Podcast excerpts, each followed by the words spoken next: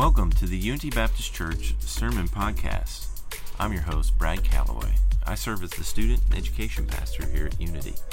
In today's episode, Senior Pastor Heath Bauer finishes his series on what matters to God. Today we look at the seventh church, Laodicea. It's found in Revelation. Stay with us to the end, find out how you can connect to Unity Baptist Church.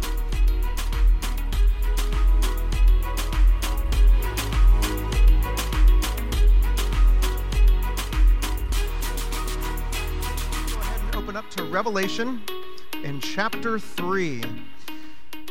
Revelation, it's been a little bit since we've been to Revelation. We're coming to the conclusion of our study of the seven churches of Revelation. As you know, there's the whole point in studying these seven churches is to discover one singular thing. What does God want from this church? Because in the grand scheme of things, what I think is great in the church doesn't really matter. It's not my church. Church isn't just to follow the pastor's vision. The pastor's job is to discern the vision of Christ, which is found in his word. And when it comes down to it, a church isn't even just about trying to please the individual people in the pew. The goal is for us together, you and me together, working together to figure out what does Jesus want? What is the kind of church that Jesus wants to bless? And that's the kind of church that we want to be a part of. We don't just want to be part of a religious institution. We don't just want to be entertained but we want to be part of something that has a legacy, an eternal, lasting value. And that's only found in making sure that the church ma- uh, matches and models what Jesus wants. And that's found in these seven churches as Jesus gives these report cards to each one of these churches, showing where they did well and where they did poorly. And he wants us to learn from that.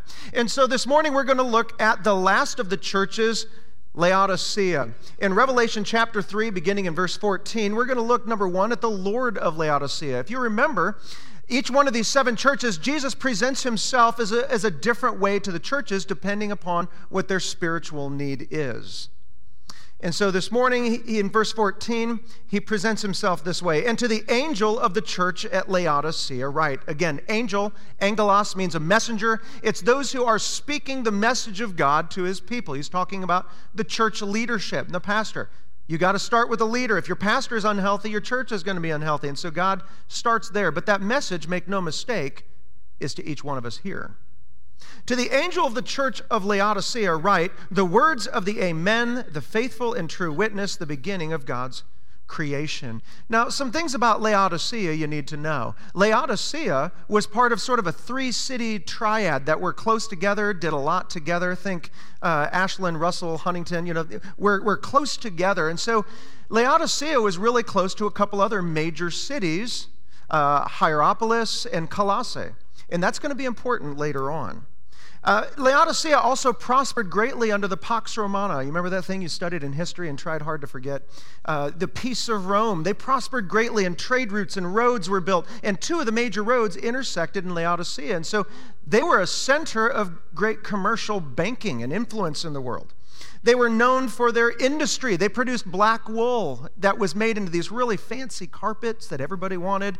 They had very fancy uh, designer black wool clothing. And so we have snappy dressers in Laodicea. In addition to that, they were also highly advanced in terms of medicine and things. In fact, in the nearby temple to Menkaru, they had people who'd come in, they had this eye salve. I don't know what it did, but evidently it made people see more clearly. And they were world renowned. People would come into Laodicea for those things.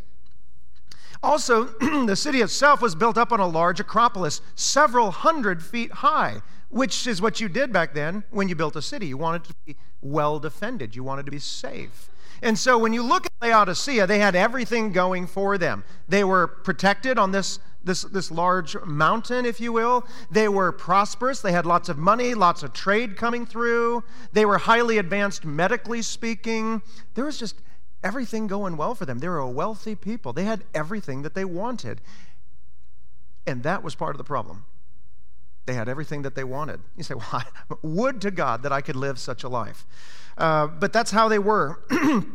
but Jesus presents himself to this church not appealing to his vision in Revelation 1 of the glorified Christ, as he often does, but instead, he's going to address them by using three titles for himself. The first is Amen. He says, I am the Amen. Now, this is, Amen is just a transliteration of this Hebrew word that means certainty or truth.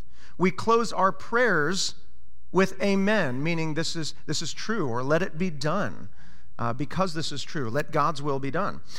He also refers to himself as the faithful and to the true witness. He says, uh, Jesus is telling them, What I'm about to share with you, church at Laodicea, it's true.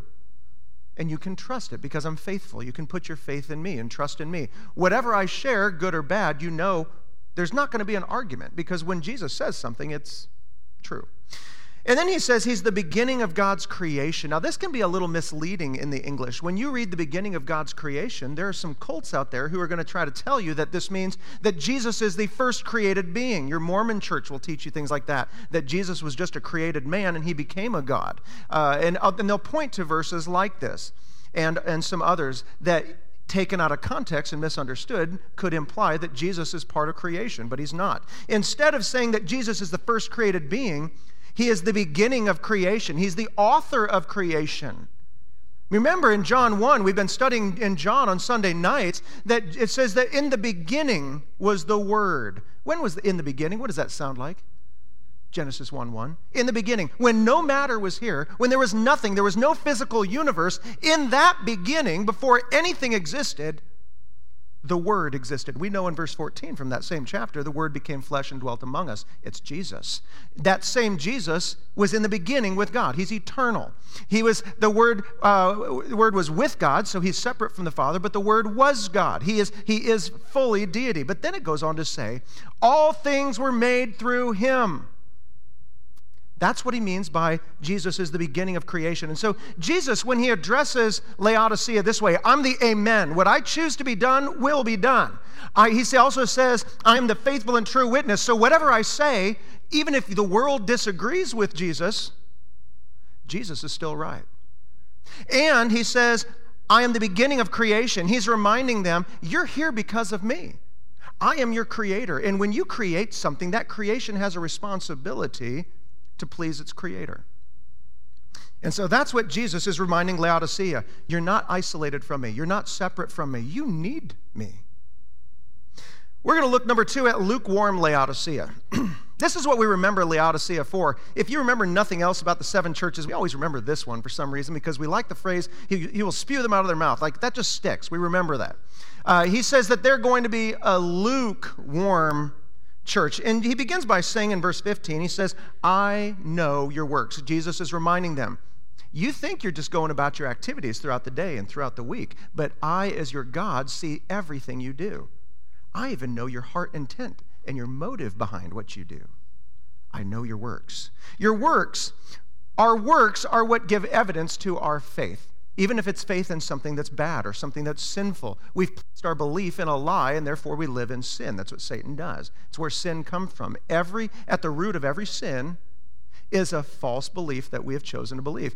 And same thing when we have faith in God. When there's a faith in God, there are works that will follow. And so our works give evidence to our belief. Or as Jesus says, out of the abundance of the heart, the mouth speaks. So our works give evidence to our belief. If we have powerful works in the name of the Lord, it's because we have a powerful faith in God. If we have um, a weak or non existent faith or works, we have non existent faith. If we have lukewarm, tepid works, we have a lukewarm and tepid faith. As James says, I will show you my faith by what?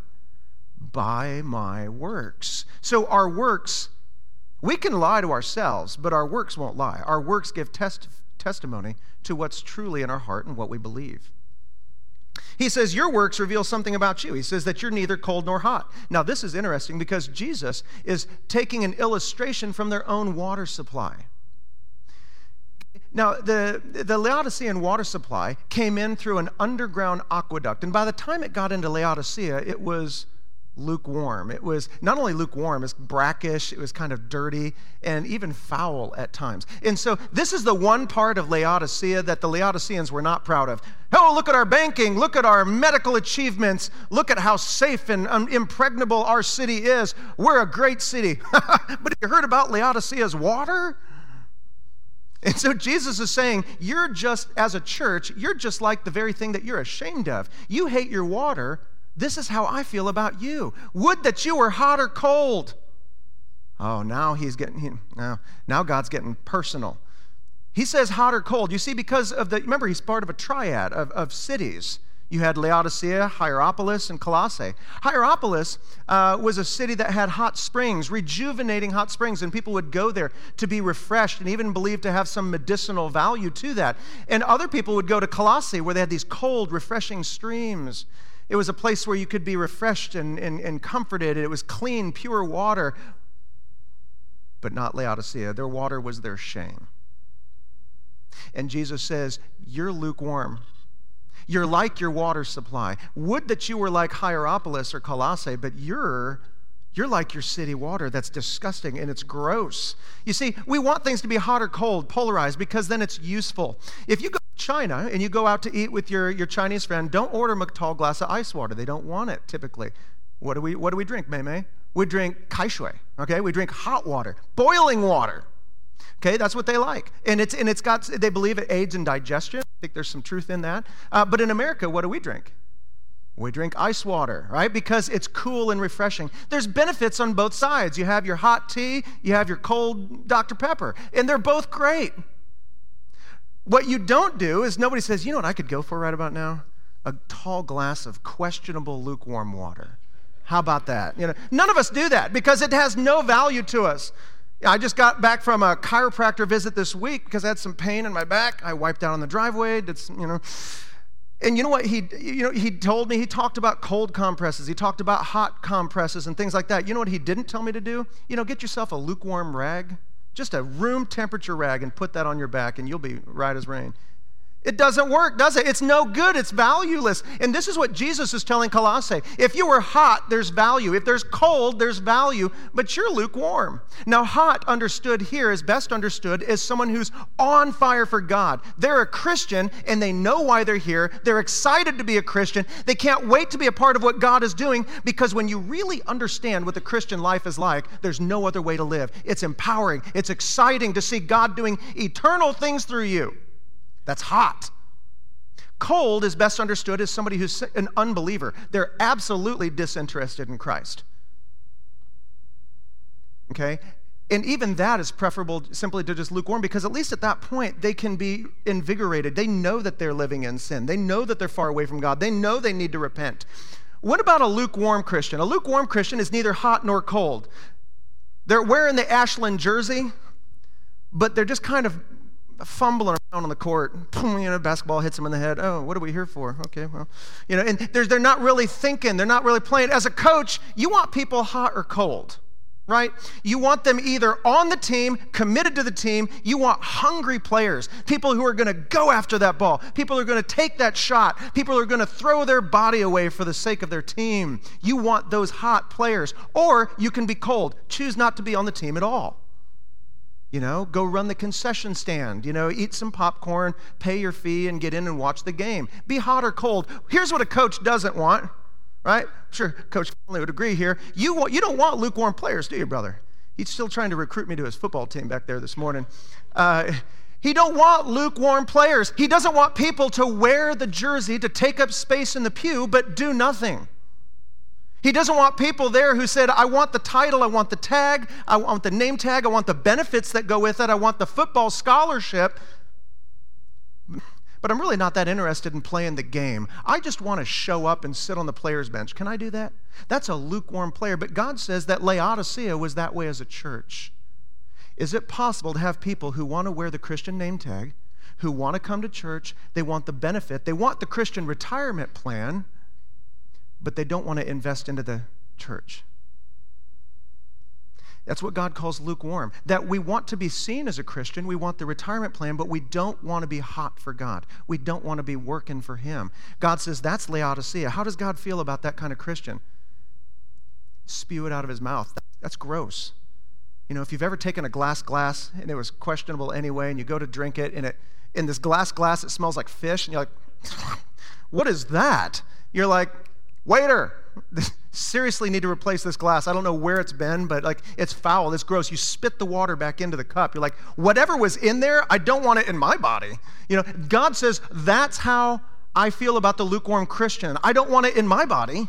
Don't don't don't just take up space in a church. Don't just wear the name tag, get serious. If, if we're lukewarm, it's because we don't truly understand the greatness of God. We truly don't understand the joy there is in growing close to Him, being like Him, living like Him. We haven't discovered that. See, Christianity is too great a message. It's either worth our passionate, radical devotion, or if it's not true at all, it should be fought and opposed because it promises too great a thing. But there's no room for lukewarmness like here in Laodicea. So let's number three, let's look at the lie of Laodicea.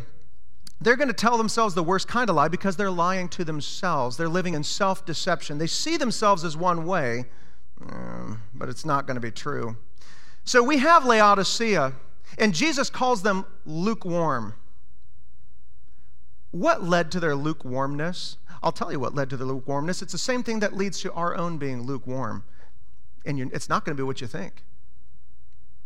The thing that leads believers often to be lukewarm for God is comfort, it's ease, it's prosperity.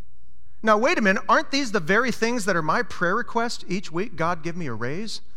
You know, Lord, help me win the lottery. I mean, we're just praying for just kind of some great windfall of cash so that I might be earthly successful. It's the thing that we often pray for, and yet it's the most dangerous thing in a Christian's life. I'm not saying go out there and be poor and give everything away. I'm just saying that when God has granted us wealth, we've got to be careful how we use it, that we don't begin to trust in the uncertainty of riches. Jesus tells them in verse 17, he says, You say, in other words, this is what you believe to be true about yourself. You say, I am rich I have prospered. What does that lead them to believing? I need nothing. Now, is that true? Maybe earthly speaking, that's true. They don't need anything. Now, the state of a Christian not needing anything leads to a complacency generally because I can provide for myself. I don't have to get on my knees to God and beg Him every day to give me lunch. I don't have to go to God every day and, and beg Him for a place to, to lay down my head every night. We, we've got all these things. And it leads us, it can lead us to a place like the Laodiceans where we have so much abundance, we just feel like, I'm pretty satisfied. I'm pretty happy. I'm complacent. It reminds me of Jesus told a parable in Luke chapter 12 called the rich fool. You remember this guy. He says, The land of a rich man produced plentifully. He had a lot going for him. And he thought to himself, What shall I do? I have nowhere to store my crops. He says, I will do this. I will tear down my barns and build larger ones. And I will, on there, I will store all my grains and goods. What he's saying is, I've got a lot. In fact, I have so much, I, need, I have more than I need every day. Uh, I've already filled up my cabinets and my curio shelves. I've filled up my closets. I filled up the hall closet. I've stuffed my garage so full I can't even park my cars there anymore. I'm going to go get a storage unit. That's what this guy is saying. I have so much. And he says to his soul, and here's what having so much tends to do to the heart. He says, Soul, you have ample goods laid up for many years. Can that do that? When we have everything that we need, can it lead us to a little bit of a deception that this earth is our home and I'm going to be here nearly to forever to enjoy it? It can do that, can it? I have many goods, therefore I'm going to have many years to enjoy them. And then he says, Relax. Eat and drink and be merry. But what does God say to him? You fool. This night your soul is required of you, and the things that you have prepared, whose will they be? So, this is the one who lays up for himself treasure uh, and is not rich to himself toward God. This, by the way, is the only man in the Bible God personally calls a fool. It's the person who thinks that because of he's worked at his hands and he's been blessed by God, that somehow that was all him. And he doesn't really need God. He's just going to take this stuff that he has earned, he's going to keep it to himself, and he's just going to live for earthly things. And God says, Fool, you know you're not going to keep that, right? You have laid up all this treasure right here, and you're going to lose everything. Reminds me of what Jesus was uh, warning us uh, later when he, he talked about uh, lay up for yourselves treasure in heaven to store away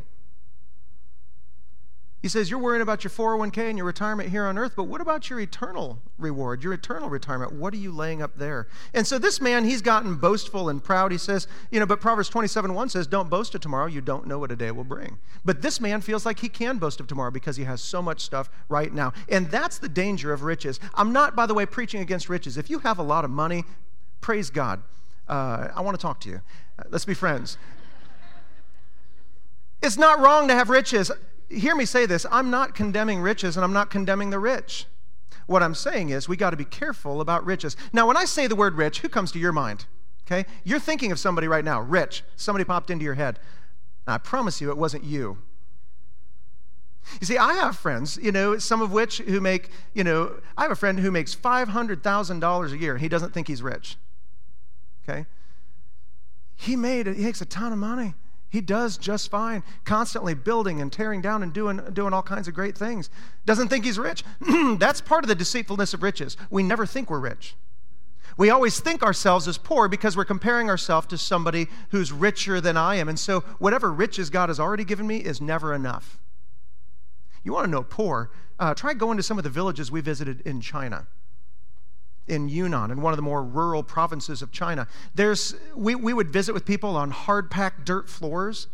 They just have concrete walls. I mean, just concrete block, not painted or anything. It's just block.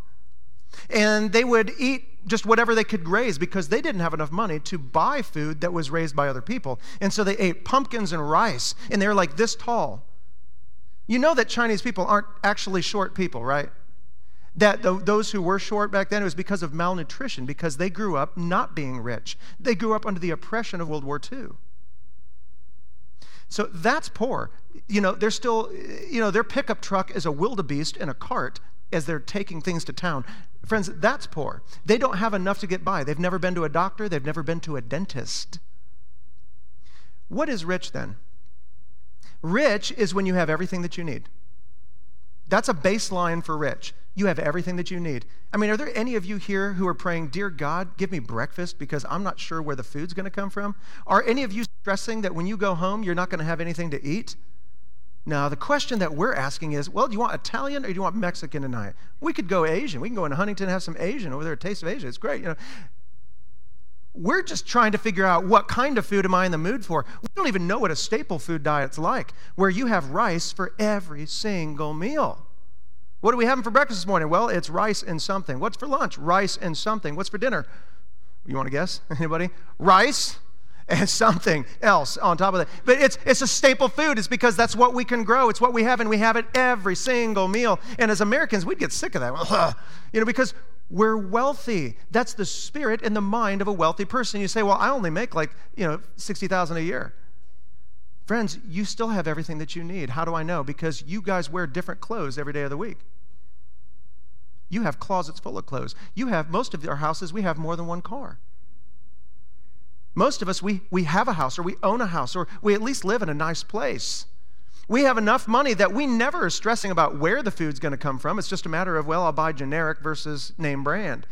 That's still wealthy. We know where all this is coming from. We got plenty of food, we got plenty of clothes. We, that is a baseline for wealth. And God says, whenever you have everything that you need, and there's not something every day nagging you to pray to God for it, you are a wealthy person. And there's a danger when we have everything that we have. We got to be careful that we don't become self reliant and think that I don't need God. And that's where the church at Laodicea was. They had everything that they needed, and they felt like they didn't really need God or anything else. And it affected how they lived. They feel rich, they feel prosperous, like they need nothing. But what does Jesus say about them? Not realizing, he says, that you are wretched and pitiable and poor and blind and naked. You know what's interesting here? Do you remember the, the little context that I gave you about La- uh, Laodicea at the beginning of the message here? Jesus just addressed every one of the issues that they felt strong in. Did you notice that? Let's back up and look real quick. Jesus says, You don't realize that you're wretched, pitiable, poor, blind, and naked. Wretched is a term that you would use of a city that's been ransacked and destroyed by an opposing nation. Their, their city is wretched, they're pitiable. You see what used to be this grand, thriving city with streets and vendors, and now it's just rubble and it's a smoking ruin. And you look and you see these people and you feel bad for them. Ah, oh, what a wretched and pitiable condition they're in. How did, how did Laodicea feel about their city? We're powerful. We're strong. We're on this grand Acropolis where nobody can touch us. Jesus says, you're, you do not realize it, but spiritually speaking, you're, you're ransacked. He says to them, they, uh, they also were very proud of their great wealth, remember? And they excelled in banking. We're a wealthy, prosperous people, but see them. He said, You are poor. And he doesn't just mean, wow, I don't have enough money for Netflix this month. Poor. He means so poor, like Job scraping himself in the street, poor. I don't know where my next meal is coming from, poor. God says, You see yourself as rich, but spiritually speaking, I see through this facade and I see that you're actually poor. The Laodiceans were very proud of their medical advances in salve. Remember that people would come from all over the world to see more clearly because of Laodicea and their great advances. But what does Jesus call them? You're blind. You think you help people see, but you yourselves are blind. And when the blind lead the blind, Jesus says they, they both fall in the ditch. The, the Laodiceans were renowned in the world for their black wool. They were, they were proud of their carpets and their fancy clothing. They saw themselves as this, this beautiful, you know, refined, kind of stylish people. What did Jesus say about them? You're naked. You're wearing the king's clothes. You think that the clothes on the outside are what's really important and make you look refined and dignified, but you're wearing the king's clothes. You remember that story as a kid, right? Your teachers read to you that little I don't know what you'd call it, little fairy tale parable, something. You get this uh, king who is extremely, extremely proud and arrogant, and you have some clever tailor coming to town, and what does he promise the king? Oh, I can make you a beautiful set of clothes. Here's what it's gonna. Here's what it's, it's gonna be so great that if you're not noble, you won't even be able to see it. Well, the king he makes he makes the king the fake clothes but uh, the king was too proud to admit that he couldn't see the clothing, and so he decided to wear, remember, the clothing, and he goes out in the town. And the rest of the townspeople are also so proud, they don't want to admit that they see their king naked riding through the streets of town. But who sees through it all? It's a little kid. No guile in him. It's just like, hey, mom, why is the king naked? Shh. you know, why is the king And this is how Laodicea was. They felt like, wow, we're really yeah, we're pretty nice dressers. We're doing all right here. Jesus says, I see through this facade. You think you look good because you're wearing clo- nice clothes, but I see straight through to your heart, and you have a naked heart. There's nothing noble about how you're living. He says this about Laodicea. You see, they were living in self deception. That's the lie of Laodicea. They felt wealthy, they felt, they felt dignified, they felt powerful, and Jesus saw right through all of this earthly facade. He saw through their self deception. How can we get over self deception? And by the way, all of us have, to a degree, a little bit of self deception in us. We like to think of ourselves as being better than we really are. The heart, the Bible says, is deceitful above all things and desperately wicked, and no one who can know it? Who can truly understand it? The only way we can see what we really look like is with a mirror, right? Many of you guys used a mirror this morning. I'm looking around. You didn't, you didn't pop out of bed looking like that. And so you used a mirror. Now, I don't know what my face looks like, which is probably a good thing. But I go to a mirror and it'll show me exactly what my face, I don't know what the back looks like. You know, I, I can only see a very limited part of my body. And so I, be, I can deceive myself that I look better than I really do. I need a mirror to tell me what I really look like. Or I'm deceived. I don't know. The Bible says that the Bible is a mirror to our soul. Most of us, we can't see our soul, right? At least, I mean, if you can, let me know how. We can't see our soul, but God can show us what our soul is like as we look into the, uh, into the Bible the Bible's a mirror. In James chapter 1, verses 23 to 25, it says, A man looks intently at his natural face in a mirror, for he looks at himself and he goes away and at once forgets what he's like. But the one who looks into the perfect law, the law of liberty, that's what the Bible describes itself as. People outside of the church, they think the Bible limits your freedom, they limit your, what, your enjoyment of life. It's the exact opposite. It's, it's guardrails for life so that you can creep all the way to the edge of the Grand Canyon and look over and enjoy it. This is the law of liberty. It frees you to do things and to enjoy life God's way. He says, But if you look into the law of liberty and persevere, you continue in it, not being a hearer who forgets, but a doer who acts, he will be blessed in his doing. The idea is that we should be constantly comparing ourselves to the Word of God so that we can see what we look like. And let me say something definitively. If you do not regularly, even daily, read the Word of God so as to compare what you read to your life, you're living in self deception. If you do not regularly read the Word of God, even, even daily at times, you and I both, we're living in self deception. We have forgotten what kind of person we are and we think of ourselves more highly than we do. We, we live self deceived because nobody likes to think of themselves as bad. I mean, even in Judges, the darkest period of Israel's history, what did it say? And every man did that which is right in his own eyes. Even when you're living in sin, you feel like you're doing right. That's the deception of sin. Unless we look at the Word of God and it shows us, whoa, what I thought was right is actually sin. And so, if we're not regularly, consistently, daily in the Word of God, we're walking around in self deception. We have a different view of ourselves than we really are. Something interesting about that same passage. Do you know that when it says, don't be like a man who looks in the mirror, he doesn't mean don't be like a person who looks in the mirror. He literally means don't be like a male who looks in the mirror. Ladies, do your, does your husband use the mirror differently than you do? I assure you he does. At least in my home, it's, it's, it's very true. You come into our bathroom, uh, my wife shows up in the bathroom and she's got like these like fold out tackle box kits and things. I mean, she's, she's getting ready for business. That's how she does. She's got tools I've never even heard of. It looks like, you know, doctor's tools and scalpels and things. And I'm just, wow, what is this thing? It's even got batteries and what do you what do you even use all this for? And she comes home with this, these different solutions and serums. And I'm thinking like, what am I missing out on here? I mean, all I do, I use bar soap on my face. That's how basic a guy I am. A man looks in the mirror, and what do we do? We go to the mirror and we have one purpose in mind Am I street legal? Will I get arrested? you know what I mean? When I look in the mirror. When a woman looks in the mirror, she's got a very different intent, doesn't she? She's, she's going there to, to do business. She knows there's something wrong. Okay, there's something that's going to have to be corrected. So I'm going to brush it, I'm going to pluck it, I'm going to pull it, I'm going to squeeze it, I'm going to paint it, I'm going to cover it, I'm going to do something about it. So a woman approaches a mirror very differently, and don't say, oh, you're sexist. The Bible said this. God recognizes that men and women are different, not just externally, but also internally. And women have a greater, it seems, appreciation for beauty than many of us males. I know because I'm looking at you. I'm one of them too. So he says, Don't be like a man who just goes to the mirror, not expecting to find too much wrong, and just goes, Yeah, I think it's all right. Yeah, we're good. And then you go to the get car, and your wife's like, Oh, hello, you're not going out like that. Instead, he says, Be like a woman who, when she goes to the mirror, she knows there's something that needs corrected, and she's going to stay there until it gets fixed. God says, We approach the Word of God that way. When we open up the Bible, we don't go, I bet you I'm pretty okay after all.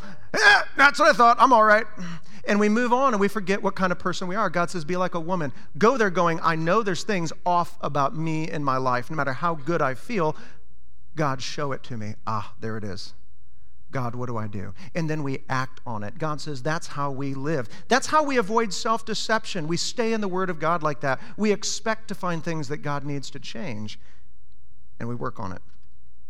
So, number four, the lesson for Laodicea is this He says, I counsel you to buy from me gold refined by fire, so that you actually might be rich. White garments, that you may clothe yourself, and the shame of your nakedness not be seen, to salve, to anoint your eyes, so that you might see. Remember that these people were bankers and they're investors, but what does God say to them? Quit investing so much in your earthly kingdom here, invest in me. Buy gold from me, God says, is invest in things that will outlast your life and do so cheerfully. You know, most of us, we, we invest in a retirement, right? You have a 401k, you have something, you're putting money away. It's an inconvenience, but you're cheerful about it, aren't you? You're happy to do it. Why? Because you know there's going to come a day you may not be able to work. You know, you're going to be 80, 90 years old, and you're going to be so glad that you had set money aside in your youth that gathered interest. You were happy to put it away because you know it's going to be useful later to you. God is saying, buy gold from me, invest in me, put money where it matters. You know, we, we plan for retirement. When you think about it, retirement for many of us is only going to be anywhere from five to 15 years. And we plan for that period fastidiously our whole life, building up for that moment. But what about eternity? Billions and billions and billions and billions and billions of years, and we've barely scratched the surface of eternity. And, but, but, but we don't invest in that. We don't lay up for ourselves treasures in heaven. And God says to these Laodiceans, Why are you doing that? He, he warns in Matthew 6 don't lay up for yourself treasures on earth. Don't hide it away for a later use here simply. Not saying there's anything wrong with investing, and you should. But he's like, don't invest just in your brief earthly retirement, invest in eternity. You know, give to God. Give to missions. And I'm not telling you a percentage, I'm not putting you under a law or anything like that. I'm telling you just cheerfully from the bottom of your heart, don't give what you have to, give what you can. Because it's an investment. You're like, this is important to me. I'm going to invest into this. You know, but I think one of the reasons we struggle with that is, is, is, sometimes we have kind of a hamster perspective of God. I had a hamster in second grade, and every time I would I'd play with that hamster every day. I love that hamster. I think he knew it, um, best a hamster can. And I would feed him every day, every morning, and I would put seed into that little container. But you know what he would do? He would, every day, even though I feed him daily, he would hoard it away in his pouches and he would go and he'd create his own little hoard so he doesn't have to trust anybody but himself. Now, I don't blame the hamster because that's his instinct. He has no capacity for faith. But you and I don't have to live a hamster's life. We can give to God trusting that God is going to take care of us. And we don't have to just keep hoarding it away, saying, Well, I'm going to do everything I can so that I never get in a situation where I might actually have to trust God. And yet, that's the very thing that God wants us to do, is to trust Him. Without faith, Hebrews says, it is impossible to please God. The very thing God says we must do to please Him, we say, God, I won't do it because it's not comfortable. I want to trust myself. Well, Jesus tells him, or tells them, he says, uh, Those whom I love, I reprove, reprove and discipline, so be zealous and repent, repent. God, if He truly loves us, is a loving Father. He's not just going to let us do what we want. A lazy, selfish earthly parent, they're going to avoid disciplining their children because, frankly, you're like me. You get tired. You get home, you've had a long day, you see your kid, they're acting up, they're doing wrong things. You probably should inter- interject and, and even discipline them at times, but you don't want to because you're tired. And you just don't want to hear it. Or you got a teenager at home and you know if you you go up against something that they're doing that's wrong you're going to hear it and you're going to get into an argument and you just don't have the energy for it God isn't that way. God, if He sees that there's things that we're doing wrong in our life, cares too much about our character to just let us go on. And so He, he will slow us down. He'll reprove us. And it says in Hebrews 12 6, the Lord uses discipline. He chastises the ones that He loves. It means to scourge with a whip. You see, sometimes when you love somebody, you care more about their character than their comfort. And sometimes you have to bring in difficult, even painful things into their life so that they don't turn out uh, poorly and they ruin their life. Well, Jesus then says to them, verse 20, Behold, I stand at the door and I knock. If anyone hears my voice and opens the door, I will come and eat with him and he with me. Now, when do we usually hear this used? How do we normally understand this verse? In evangelism, right? Jesus is a gentleman. He stands at the door and he knocks to get into your heart. Whatever you choose to believe about that, you can't use this verse for that. Did you know that? This has nothing to do with Jesus knocking on the door of your heart to come in and be your Savior.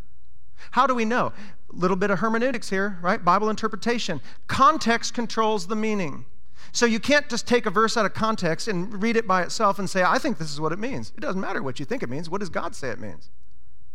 And so, what's the context of this passage here? Who is God talking to? Hint, Laodicea. It's a, and they are a church. They're a Christian already, aren't they? Because that's what a church is. They're an ecclesia, a called out one. They're already called out, they're part of God's. So Jesus, help me understand this. Jesus then is knocking on the door of something that already has believers in it, and he wants in. Are we talking about salvation? No, we're not. They're already Christians. Then what is what are we talking about then that Jesus is standing at the door and knocking? On what is Jesus knocking to get in? The church. Is it possible for a church to meet together and devolve into something that's just a religious institution? We do religious activities, we do religious things, and we hold fast to traditions and we do things that way because we've always done it that way, and we just go on and on and on in this cycle of religious activity, but Jesus is no longer a part of what we're doing and we didn't even realize it. We're like Jesus' parents who are at the temple doing religious activity. We take off, we don't even realize we left Jesus behind. That's a scary place to be. Jesus wants to be back in part of the church, but instead we've left him out in the street. We've left Jesus out in the cold, you know, like, like Scrooge when he's visiting with the ghost of Christmas past and he's looking into the windows standing out in the cold. And he wants to be a part of what they're doing. He wants to interact, but he's not allowed to. God is saying that sometimes with churches, even like the one in Laodicea, is that churches can become just so professional and we just get all the cogs that move and activities and the gears they grind, but Jesus is not in it. And when we lack Jesus' presence, what do we also lack? we lack his power. How do we know if we're a lukewarm church where we have left Jesus behind and we're just doing religious activity, but Jesus is not present, active, and alive in the church? There's some symptoms of that. Like Laodicea, we become lukewarm. Jesus' power is not there. People don't get saved, people are not getting discipled, people are not getting baptized, lives are not being changed. These are all symptoms of a church that is just cogs, they're just wheels moving, but Jesus' power is gone. We don't want to be that church. We, want, we don't want to be Laodicea where there's no power, where Jesus is on the outside knocking to get in. So Jesus tells them, Be zealous and repent. Change your mind about how you think. He says, If you do, we will come. He says, If anyone hears my voice, you've got an ear to hear. You're listening for God. You want to know what God says. He says, If you anyone hears my voice and opens the door, I will come in and eat with him and he with me. That eating in a Middle Eastern culture implies agreement. We're in a good place together, we're working together. We want the same things when the church agrees with Jesus and we want the same things, we don't just want whatever we always had or we don't just want our way. When we agree with Jesus, Jesus comes in. He knocks, we open, we sit and we eat. We agree with Jesus and say, you know what, you're right. Church should look like what the Bible says it should look like. Church should look like what Jesus says it should look like. And when that happens, the presence of Jesus is there. And when the presence of Jesus is here, Jesus' power follows. We've got to be a church that is willing to depart from whatever I personally want, whatever my desires are, and just to pursue what Jesus said in the seven churches, just to pursue what, what pleases Him. The one who conquers, he says, he'll sit on my throne as I've also conquered and sat down on my Father's throne. What he's saying is that God provides reward for faith that's exercised today that we will actually rule with him in his millennial kingdom. It's in the Bible. We don't have time for it today, but it's there. He who has an ear, let him hear what the Spirit says to the churches. He's saying not everybody's going to care about this message. Some people here are going to be like, yeah, well, looks like you're fixing to go over, brother. We still have the Lord's Supper today. Oh, brother, not another one of those days. You know, and, and like we don't, don't have an ear to hear. We're not hungry. We're lukewarm. You know, we, we get excited if the Bengals go into overtime. Praise God. You know, and we're, we're pumped and we're thinking all about it. We're, we're praising God. And we can sit there for three and a half hours watching a football game excited. Why? Because our interest is there. But we'll balk if church goes 10 minutes over because why? My interest has limitations. We don't want to be a lukewarm church. We want to be a church that's hot and on fire for God. He who has an ear, let him hear. Let's be listening for God's voice. Let's be passionate about God. Let's be hungry for Him. Let's be hungry for His word. And let's go out there and let's make a difference in this world. But we can't do it with just one or two people. As a church, we've got to collectively agree. Jesus is on the outside, but we need, He's knocking. Let's let Him in. Let, let's let His presence within our church and collectively as a body, let's disciple ourselves. Let's get serious about God. Let's get hungry. And let's see what God can do through us. Will you do that with me? Let's pray, and then, at, and then we'll enjoy the Lord's Supper together. Father, we just thank you today that you have given us some time to study and learn from some of these churches, some of the things they did well, some of the things they did poorly. God, may we be wise people, as your, as your book says. He, you know, the, the wise, if you reprove or rebuke a wise man, he will be yet wiser. When we hear the reproof of God, Father, I pray that you will help us to be wise. Help us to follow. That as you're knocking on the door, God, help us to open up that we might have your presence and your power here in this church. Glorify yourself, not us, but yourself in all that we do. We ask in Christ's name. Thank you for spending time with us today. If you would like to make a decision to ask Christ into your heart, simply click on the link in the show notes and we'll be able to help you find your way to Jesus. If you've enjoyed today's message, give our podcast channel some love by liking and subscribing to it. As promised, if you would like more information about Unity, you can connect with us at unitybaptistashland.com or on Facebook at Unity Baptist Ashland. Remember, if you know Jesus as your personal Savior, you are never alone. He is always near, and you are deeply loved. Until next time, have a great day.